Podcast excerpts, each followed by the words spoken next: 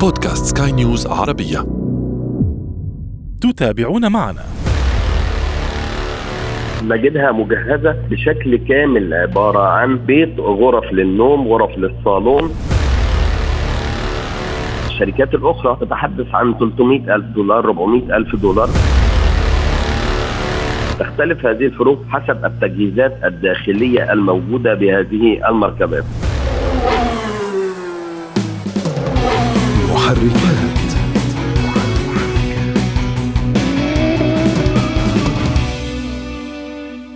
أهلا بكم مستمعينا في محركات برنامج البودكاست الذي يهم كل من يقود أي نوع من المركبات أو حتى يجلس فيها، نحن هنا نهتم بتقوية ثقافة المركبات لديكم، وفي كل حلقة نفتح أحد الملفات ولا نغلقه قبل أن نصل إلى نتيجة وتوصيات. أعده وأقدمه لكم أنا أشرف فارس عبر أثير سكاي نيوز عربية.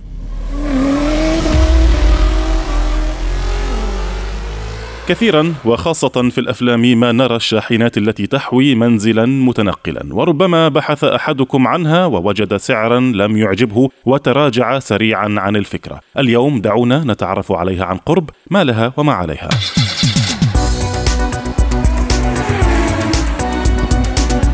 أهلا بكم مرة أخرى. ألم تحلم أو تفكر يوما بمنزل متحرك؟ ألم تفكر يوما بأنك يمكن أن تشتري حريتك؟ تختار حيث تقيم، تختار المنظر الذي سوف تشاهده في الصباح، هل فتحت يوما مواقع الإنترنت لتبحث عنها وكان أول ما وجدته السعر الباهظ الكبير فصرفت النظر مباشرة عنها دون أن تكمل البحث أو تعطي هذا الشأن من وقتك أكثر؟ هل فكرت مثلا في التفاصيل مثل كيف ستقودها؟ كيف ستعتني بها؟ أين ستوقفها؟ وما إلى ذلك. اليوم دعونا نتعرف على جميع التفاصيل التقنية والفنية المرتبطة بالمنازل المتنقلة وأيضا سنأخذ نظرة واقعية على أسعارها وأسباب تلك الأسعار إن كانت باهظة في بعض الأحيان. لذلك ينضم إلينا عبر الهاتف من العاصمة المصرية القاهرة المهندس جمال عسكر الخبير في قطاع السيارات. أهلا بك مهندس جمال. أهلا وسهلا بحضرتك بالسادة المستمعين. أهلا بك. مهندس جمال الموضوع الشاحنات التي فيها بيوت متنقلة موضوع مبهم للكثير من الناس. الناس لا يعرفون منها أكثر من الشكل الخارجي. غالبا أنا أتحدث عن أغلب الناس.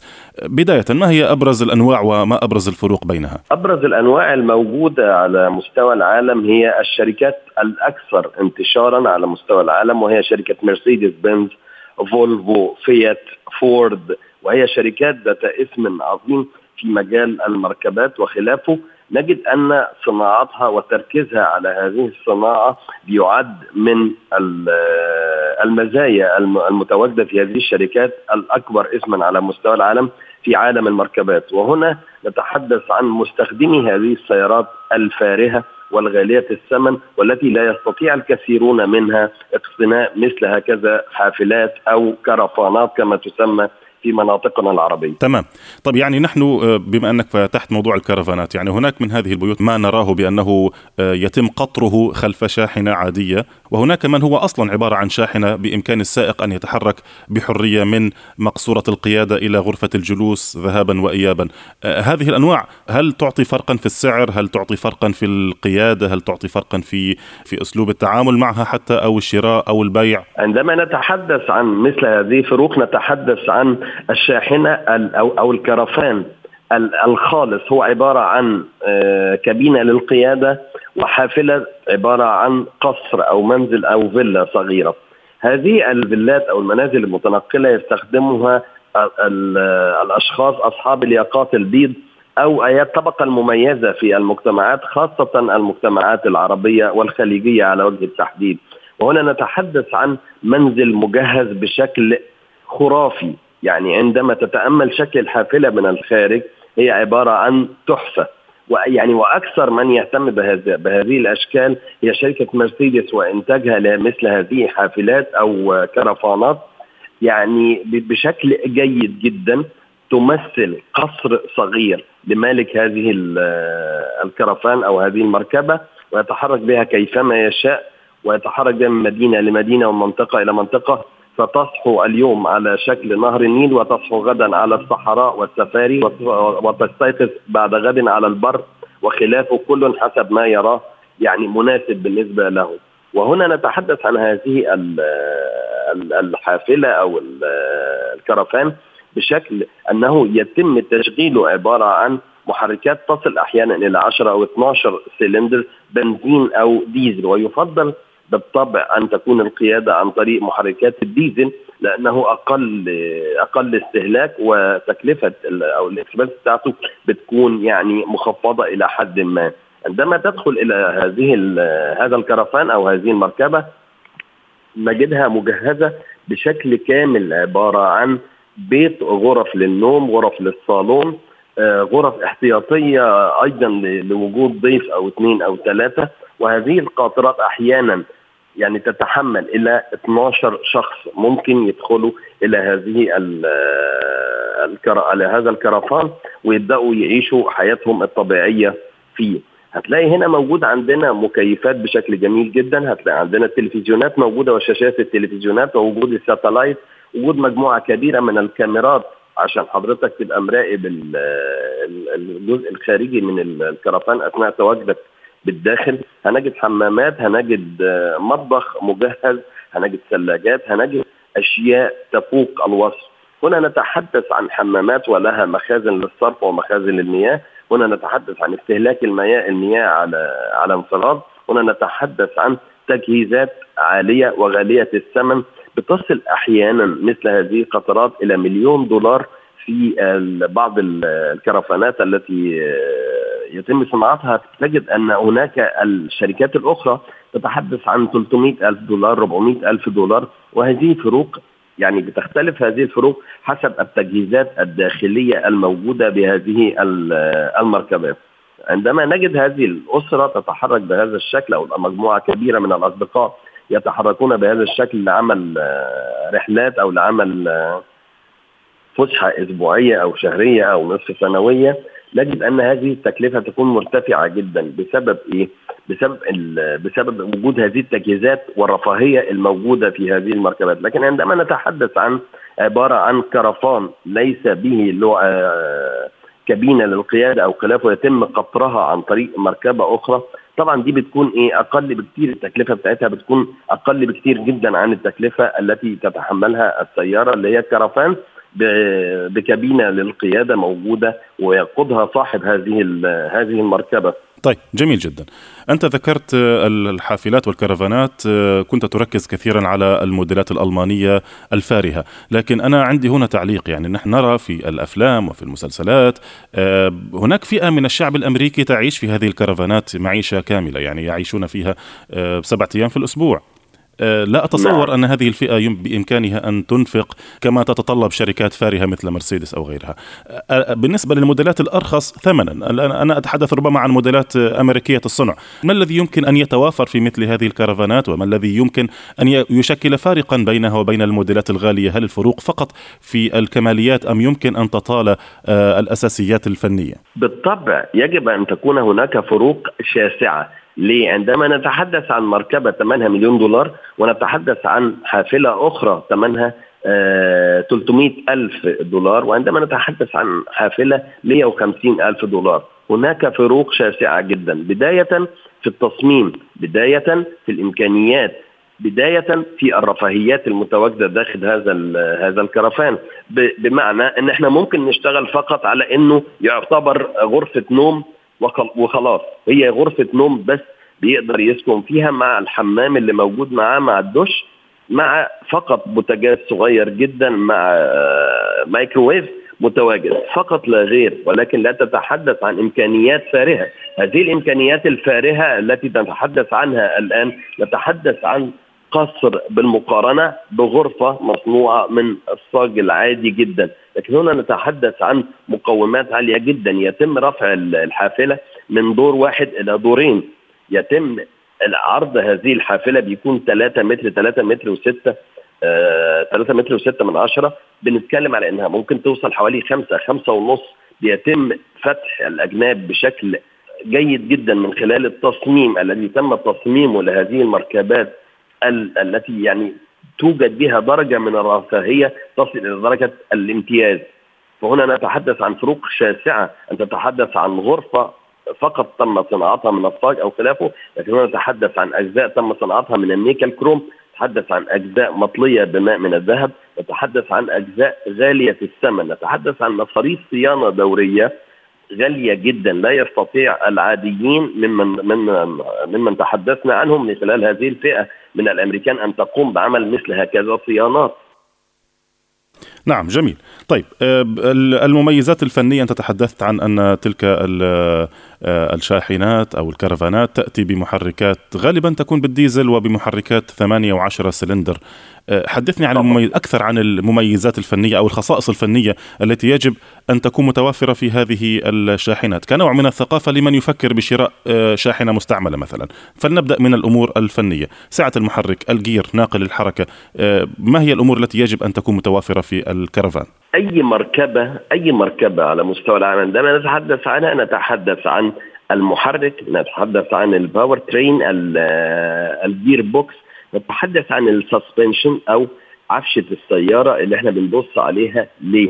لأن هذه البيوت تم تجهيزها بشكل مميز ولذا يتم عمل دراسة كاملة أثناء عمليات التصميم وكيفية تحمل هذه المكونات لمثل هذه الأحمال يتم تركيبها على السيارة وعدد الأشخاص الذي يتم ركوبهم في هذه المركبة ف 12 شخص يختلف عن ستة يختلف عن اثنين في الأوزان. نتحدث عن المحركات وهنا المحركات هي محركات الديزل يعني الأفضل ولكننا يعني قريبا سوف نتحدث كما تحدثنا من قبل في حلقات سابقة حول موتور الكهرباء وكيفية الاتجاه إلى البيئة الخضراء النظيفة.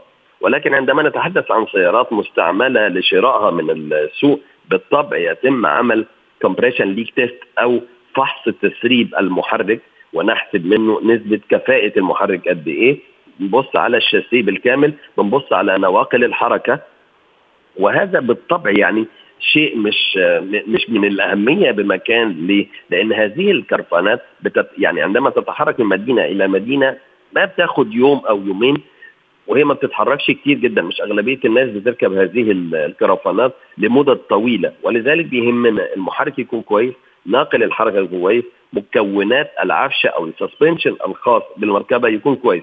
من الداخل نتحدث عن وجود أي تسريبات مياه أو خلافه نتحدث عن وجود مصارف خاصة يتم صرف الصرف الصحي من خلالها. عندما يعني نجد أن الحد الأقصى قد ظهر أمامنا في لوحة المؤشرات اللي موجودة وده طبعا في المركبات المرفهة وهنا نتحدث عن الرفاهية. ولكن في المركبات الأقل لا يوجد لوحات بالداخل.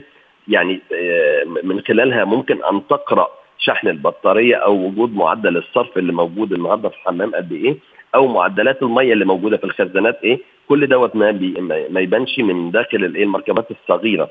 ولكن في المركبات الكبيرة كل ده بنشوفه عن طريق ال computer system يجب عمل ال update أو ال update أو عملية البرمجة الخاصه بالكمبيوتر عشان كل النتائج اللي موجودة قدامنا تبقى نتائج حقيقية ولا تعطي نتائج خاطئة ستتسبب في متاعب أو خلافه أثناء وجودك في أماكن يعني شبه غير متواجد فيها عدد كبير من من الماره عشان ما يحصل لكش مشكلة وتبقى أنت مش عارف توصل لحل إلا لما تستعين بحد من الخارج يبدأ يجي لك المسافات البعيدة اللي حضرتك بتتكلم عنها.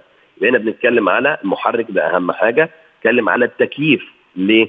لأن خاصة عندما تعمل هذه المركبات في منطقة الخليج لازم يكون التكييف على أقصى درجة يعني أقصى كفاءة ليه موجود، لو نتحدث عن أمريكا بالطبع مش هيكون بالأهمية بمكان وجود المكيف وتشغيله ب 100% لأن أغلبية الأماكن هناك في جو يعني صقيع أو جو بارد جدا فلا أهمية قصوى للتكييف في مثل هذه المناطق الباردة زي أمريكا زي كندا وخلافه. فدي أهم نقاط أو أهم الفروق اللي إحنا بنبص عليها أثناء تقييم هذه المركبة أو هذا الكرفان أثناء شرائه مرة أخرى. طيب جميل جدا. أنا كنت سأسألك عن موضوع الحجم لكن بشكل سريع أنت تطرقت لموضوع المحركات الكهربائية. هل هذه الكرفانات وهذه الشاحنات جاءت منها آه، موديلات بمحركات هايبريد هجين أو محركات كهربائية؟ أو على الأقل نحن نتحدث هل من الممكن أن, أن, آه، أن تتوافق المحركات الكهربائية مع مثل هذا الحجم الكبير ومثل هذا الاستهلاك الكبير؟ عندما نتحدث عن سيارات بسيطة سعة المحرك 900 سي سي ونتحدث عن سيارات تجاوزت ال 5600 سي سي. يبقى هنا المتطلبات أو ال needs أو ال requirement أو ال demand بتاع السوق بتاع العميل هو من يفرض وضع هذه الموتورات الكهربية في هذه المركبات الكبيرة. إذا تطلبنا وطلب العميل وأنا بقول لحضرتك إن إحنا في الآونة القادمة إن شاء الله سوف يكون التوجه على مستوى العالم كله يتحدث عن الكهرباء. لا يتحدث عن ال hybrid لا يتحدث عن الغاز لا يتحدث عن البنزين ولا الديزل. وهنا سوف تقوم هذه الشركات بعمل التصميمات الخاصة بما يقابل أو بما يوازي ال CC الساعة اللترية لمحرك الديزل. سوف تقابله بالموتور الكهربائي بمثل هذه الساعات كي تكافئ هذه الايه المركبات المرفهة أو كاملة الترفيه يعني زي ما بيقولوا. طيب جميل. الآن أعود معك لموضوع الحجم. إذا كانت الكرفانات ذات حجم كبير أو كانت قاطرة ومقطورة آه، هل هي بحاجة إلى رخصة قيادة منفصلة لقيادتها رخصة قيادة خاصة؟ وكيف يمكن التعامل مع حجمها؟ إذا أنت قلت يعني بأن عرضها يمكن أن يصل إلى ثلاثة أمتار ونصف المتر وأكثر من ذلك هذا أصلا هذا طول سيارة عادية. بالطول نعم. فكيف نعم. يتم التعامل آه، مع موضوع الحجم داخل المدينة أو خارج المدينة وهل تحتاج إلى رخصة؟ عندما نتحدث عن آه، عن هكذا مركبات نتحدث عن طرق خاصة على سبيل المثال عند عمل الشبكة القومية للطرق في جمهورية مصر العربية منذ بداية آه، منتصف 2014 وحتى الآن تم عمل حارات مرورية خاصة لمثل هكذا مركبات أو التراكس الكبيرة أو الناقلات الشاحنات الكبيرة على الطرق المصرية على سبيل المثال. ومن هذه النوعية يوجد بالخليج ويوجد في كل دول العالم. ليست هناك مشكلة في عرض هذه المركبة لأنها يتم زيادة العرض الخاص بها أثناء توقفها في الأماكن اللي إحنا هنقيم فيها. لكن أثناء السير في الشوارع والطرق والطرق الدائرية على وجه الخصوص نجد أن هذه المساحة وهذا الطول 12 يعني طولها بيصل إلى 12 متر عرضها بيصل أحيانا إلى 3 و6 من عشرة فده بيكون برضه مناسب إلى حد كبير على الطرق الخاصة بالشاحنات على ال ring road فلا توجد أي مشكلة في هذا في هذا الطول أو في هذا العرض أثناء السير في الشارع لأن تواجد مثل هذه المركبات يكون له حارات مرورية خاصة تقوم يقوم قائد المركبة بالسير في خلال هذه المنطقة. عندما نتحدث عن التراخيص الخاصة بالطبع هناك تراخيص. عندما يكون هذه الحافلة منفصلة يقوم بجرها أو بقطرها سيارة أخرى بيتم عمل لها آه، ترخيص. لكن إذا كانت المركبة جزء واحد يعني كابينة القيادة مع هذه المركبة أو الحافلة بالكامل جزء واحد يتم أيضا إعطاء لها تراخيص عن طريق إدارات المرور المتواجدة في كل دول العالم. وعلى سبيل المثال في مصر لا توجد بهذا الشكل مركبات ولكن توجد يعني حافلات صغيرة تقوم بالعمل كمطاعم في من خلال مجموعة من الشباب وذلك لتواجد نوع من من البطالة فتقوم الدولة بتسهيل تشغيل الشباب عن طريق مثل هكذا حافلات يتم الترخيص لها بمواصفات خاصة بطرق خاصة عن طريق الصحة والجهات المرورية فلا توجد أي مشكلة. وكل دول العالم حسب متطلباتها وحسب البيئة اللي موجودة فيها بتقوم بإعطاء هذه الرخص بطريقة سهلة جدا. طيب جميل. موضوع آه، آه، سيارات المطاعم بالمناسبة هو موضوع آه، لحلقة أخرى مستقبلية بإذن الله سوف نناقشها معك. لكن دعني أعود مرة أخرى إلى موضوع الحفاظ على هذه المركبة. بالنسبة لشخص جديد على هذا السوق ولا يملك ميزانية كبيرة توجه إلى السوق واشترى مركبة أو كرفان مستعمل. ليس بالحديث نعم. طبيعي أنا أقول لك لأن هذه الحلقة أصلا موجهة هذه الحلقة بالأصل يعني موجهة للأشخاص الذين لا يعرفون هذا السوق بشكل كبير آه نعم. فمن الطبيعي طبعا أن لا تكون لديهم الميزانية الكبيرة الخاصة بشراء حافلة جديدة الآن شخص اشترى حافلة مستعملة أو كرفان مستعمل. ما الذي يجب أن يراعيه لكي يعرف كيف يحافظ عليها بشكل مستمر؟ يعني هناك بعض ال... لا حتى الكثير من الأمور المختلفة عن المركبة أو الشاحنة العادية خلافا الأمور الفنية الميكانيكية أنت قلت الكهرباء التلفاز الصرف الصحي وما إلى ذلك. هذه التفاصيل أدخل معي فيها لو سمحت. عندما نتحدث عن آه، يعني مستخدم بنقول عليه مستخدم من الفئة المتوسطة. فيجب أن يتحرى الدقه بداية في استخدام في عند شرائه لمثل هذه مركبات أو حافلات. يجب أن يتحرى الدقة في عمل صيانة دوريه دورية لهذا لهذه الحافلة على فترات متباعدة أو قريبة. الكشف بشكل جيد في مركز خدمة متخصص كي يحدد له كل ما هو جيد أو كل ما هو رديء في هذه المركبة.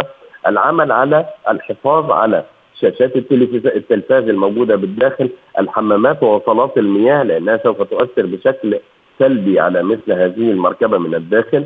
تسريبات المياه ودائره الدائره الكهربية الخاصة بالإضاءة الخاصة بالمكيف الخاصة بكل أجهزة التشغيل الغاز الطبيعي ومكانه وتواجده وتأمينه بشكل جيد الذي يعمل على تشغيل البوتاجاز أو المياه الدافئة داخل الحمامات.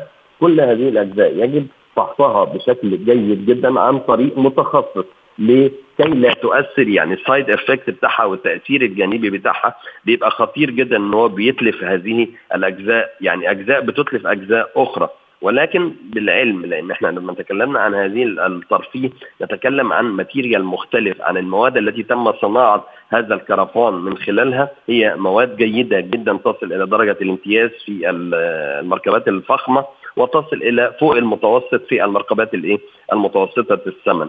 فهنا هذه الأجزاء يجب أن نفحصها. فحص كامل بعد الفحص الميكانيكي الخاص بالمحرك وال gearbox أو ناقل الحركة من خلال ال upshift وال downshift. نقلته من النقلة الأولى للثانية للثالثة للرابعة بشكل صحيح أو من الخامسة للرابعة للثالثة للثانية للأولى بشكل صحيح. كي لا تؤثر سلبا على ما ينفقه هذا المالك الجديد للحافلة من مصروفات كثيرة قد تحبطه في بداية الأمر إذا وجد مجموعة من المشاكل موجودة لأن هذه المشكلات تظهر أحيانا. ولذا نجد أن أجهزة حماية المستهلك الآن تقول أنه يفضل قبل شراء أي مركبه الذهاب إلى مراكز الخدمة وعمل تقرير كي يعني لا تظهر مشكلة بعد شراء السيارة من المالك A إلى المالك B فده بتحصل مشكلة كبيرة يقوم باسترجاع المركبة وتعويض بمبلغ يقابل ثمن المركبة نفسه للعميل اللي اشترى السيارة التي تم إيه؟ شرائها وبها مجموعة من المشاكل. وهنا يتم عمل بنالتي أو جزاء على مراكز الخدمة التي تتسبب في إخراج تقرير غير جيد. نعم. إذا أنا أشكرك جزيل الشكر يعني وضحت لنا الكثير من المعلومات حول آه، السيارات آه، المتنقلة أو البيوت المتنقلة. يعني في النهاية لابد أن ننوه على المستمعين وعلى جميع من يرغبون بالدخول إلى هذا المعترك بأنه يعني من يبتغي العسل لا يشتكي من قرص النحل. لابد أن يكون حاضرا جاهزا ماديا في البداية قبل أن يتجه لشراء مركبة كبيرة. يعني الكثير من الناس بالمناسبة يشترون حتى آه، سيارات الدفع الرباعي الكبيرة المستعملة القديمة لأنه هو نفسه فيها. لكن في النهاية يقع في مقالب وفي مشاكل ميكانيكية أعلى من قدرته المادية. على كل حال أشكرك جزيل الشكر كنت معنا من العاصمة المصرية القاهرة المهندس جمال عسكر الخبير في قطاع السيارات. شكرا لك جزيلا مهندس جمال. شكرا جزيلا لحضرتك وللسادة المستمعين ولطاقم العمل هذا البرنامج الجميل. شكرا شكرا لك. محركات